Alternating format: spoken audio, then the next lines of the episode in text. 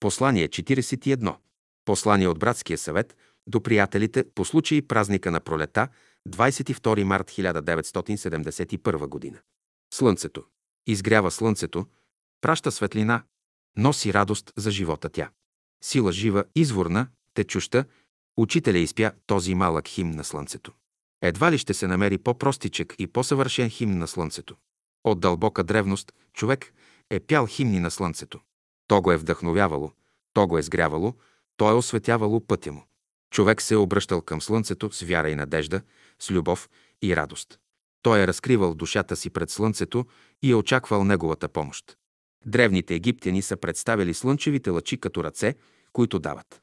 Учителя започна делото си с изгревите на слънцето. Изгрев – това е идея. Той не зависи от време и място. Изгрев – това е емблема на новия живот, който иде. Изгрев изгрява в душите на човеците днес. Той не може да бъде възпрепятстван от никоя сила. Изгревът ще възтържествува. Животът иде от слънцето. Животът изявява неговата дълбока вътрешна същина. Съвременната наука отделя централно място на Слънцето. По цялата Земя са пръснати слънчеви обсерватории, те изучават само Слънцето. Тук работят учени, астрономи, физици, математици, биолози. Техните съвършени инструменти са насочени постоянно към Слънцето. Слънчевата дейност се следи и изучава във връзка с живота на Земята. Животът на Земята зависи от Слънцето.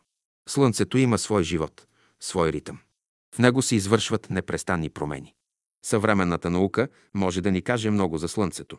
Тя е определила неговия обем, маса, плътност и разстоянието му до Земята – 150 милиона километра. Слънцето има зонално устройство. Около централното ядро могат да се различат няколко пояса. Ядрото не се вижда и за него малко се знае, но то е източник на огромна енергия. На слънчевата повърхност могат да се наблюдават слънчеви петна и протуберанси, даже с просто око. Първите години, когато се устройваше изгревът, учителя нареди да се правят наблюдения на Слънцето. За тази цел беше обзаведена малка обсерватория. Наблюденията водеше брат Георги Радев. Той водеше дневник и съобщаваше по-важните явления на учителя. Слънцето е най-близката до нас звезда. От него можем да имаме представа и за далечните звезди. Някои от тях са хиляди пъти по-големи от него, но са толкова отдалечени, че и през най-големите телескопи се виждат като точки. Какви превращения преминава слънчевата енергия, докато стигне до Земята? Учителя казва, че слънчевата енергия преминава през седем трансформатора. Ако не минава през тях, тя ще унищожи живота. На Земята растенията първи приемат слънчевата енергия и я превръщат в храна с корбяла, целулоза, захари, мазнини и прочее. Те използват част от нея, а другата складират. Те са по-близо до извора. Енергията тук е по-чиста, следователно растителната храна е най-здравословна. Тревопасните, които приемат енергията от растенията, са втора ръка. Енергията от тях е по-далеч от извора. Не е тъй чиста, следователно местната храна не е тъй хигиенична. Като дойдем до хищниците, които се хранят с тревопасните. Трето превръщане на енергията, тя е вече изчерпана и нечиста. Едва ли някой би имал охота да яде куче или вълк. Който иска да бъде здрав, да пие вода от извора.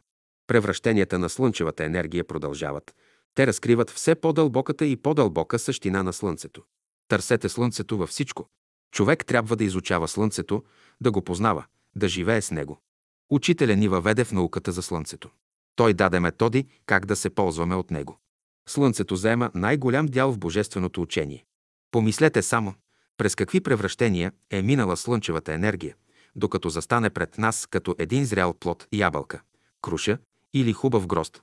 През какви превращения е минала слънчевата енергия, докато се яви пред нас като една мисъл. Всяко творчество се подхранва от Слънцето. През какви превращения е преминала слънчевата енергия, за да се яви пред нас като една симфония на Бетовен или като един Моисей на Микеланджело или като тайната вечеря на Леонардо да Винчи. Като изучава превращенията на светлината, човек може да проследи как физическата енергия преминава в психическа. Човек има дарбата да разговаря с Слънцето. Той постепенно си изработва виждане за него.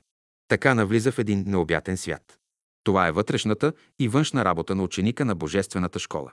Днес ние започваме духовната нова година с нашата светла, жизнерадостна паневритмия. Не чувствате ли в нея слънчевия живот? Това е зов към слънцето. Това е радост от живота и светлината.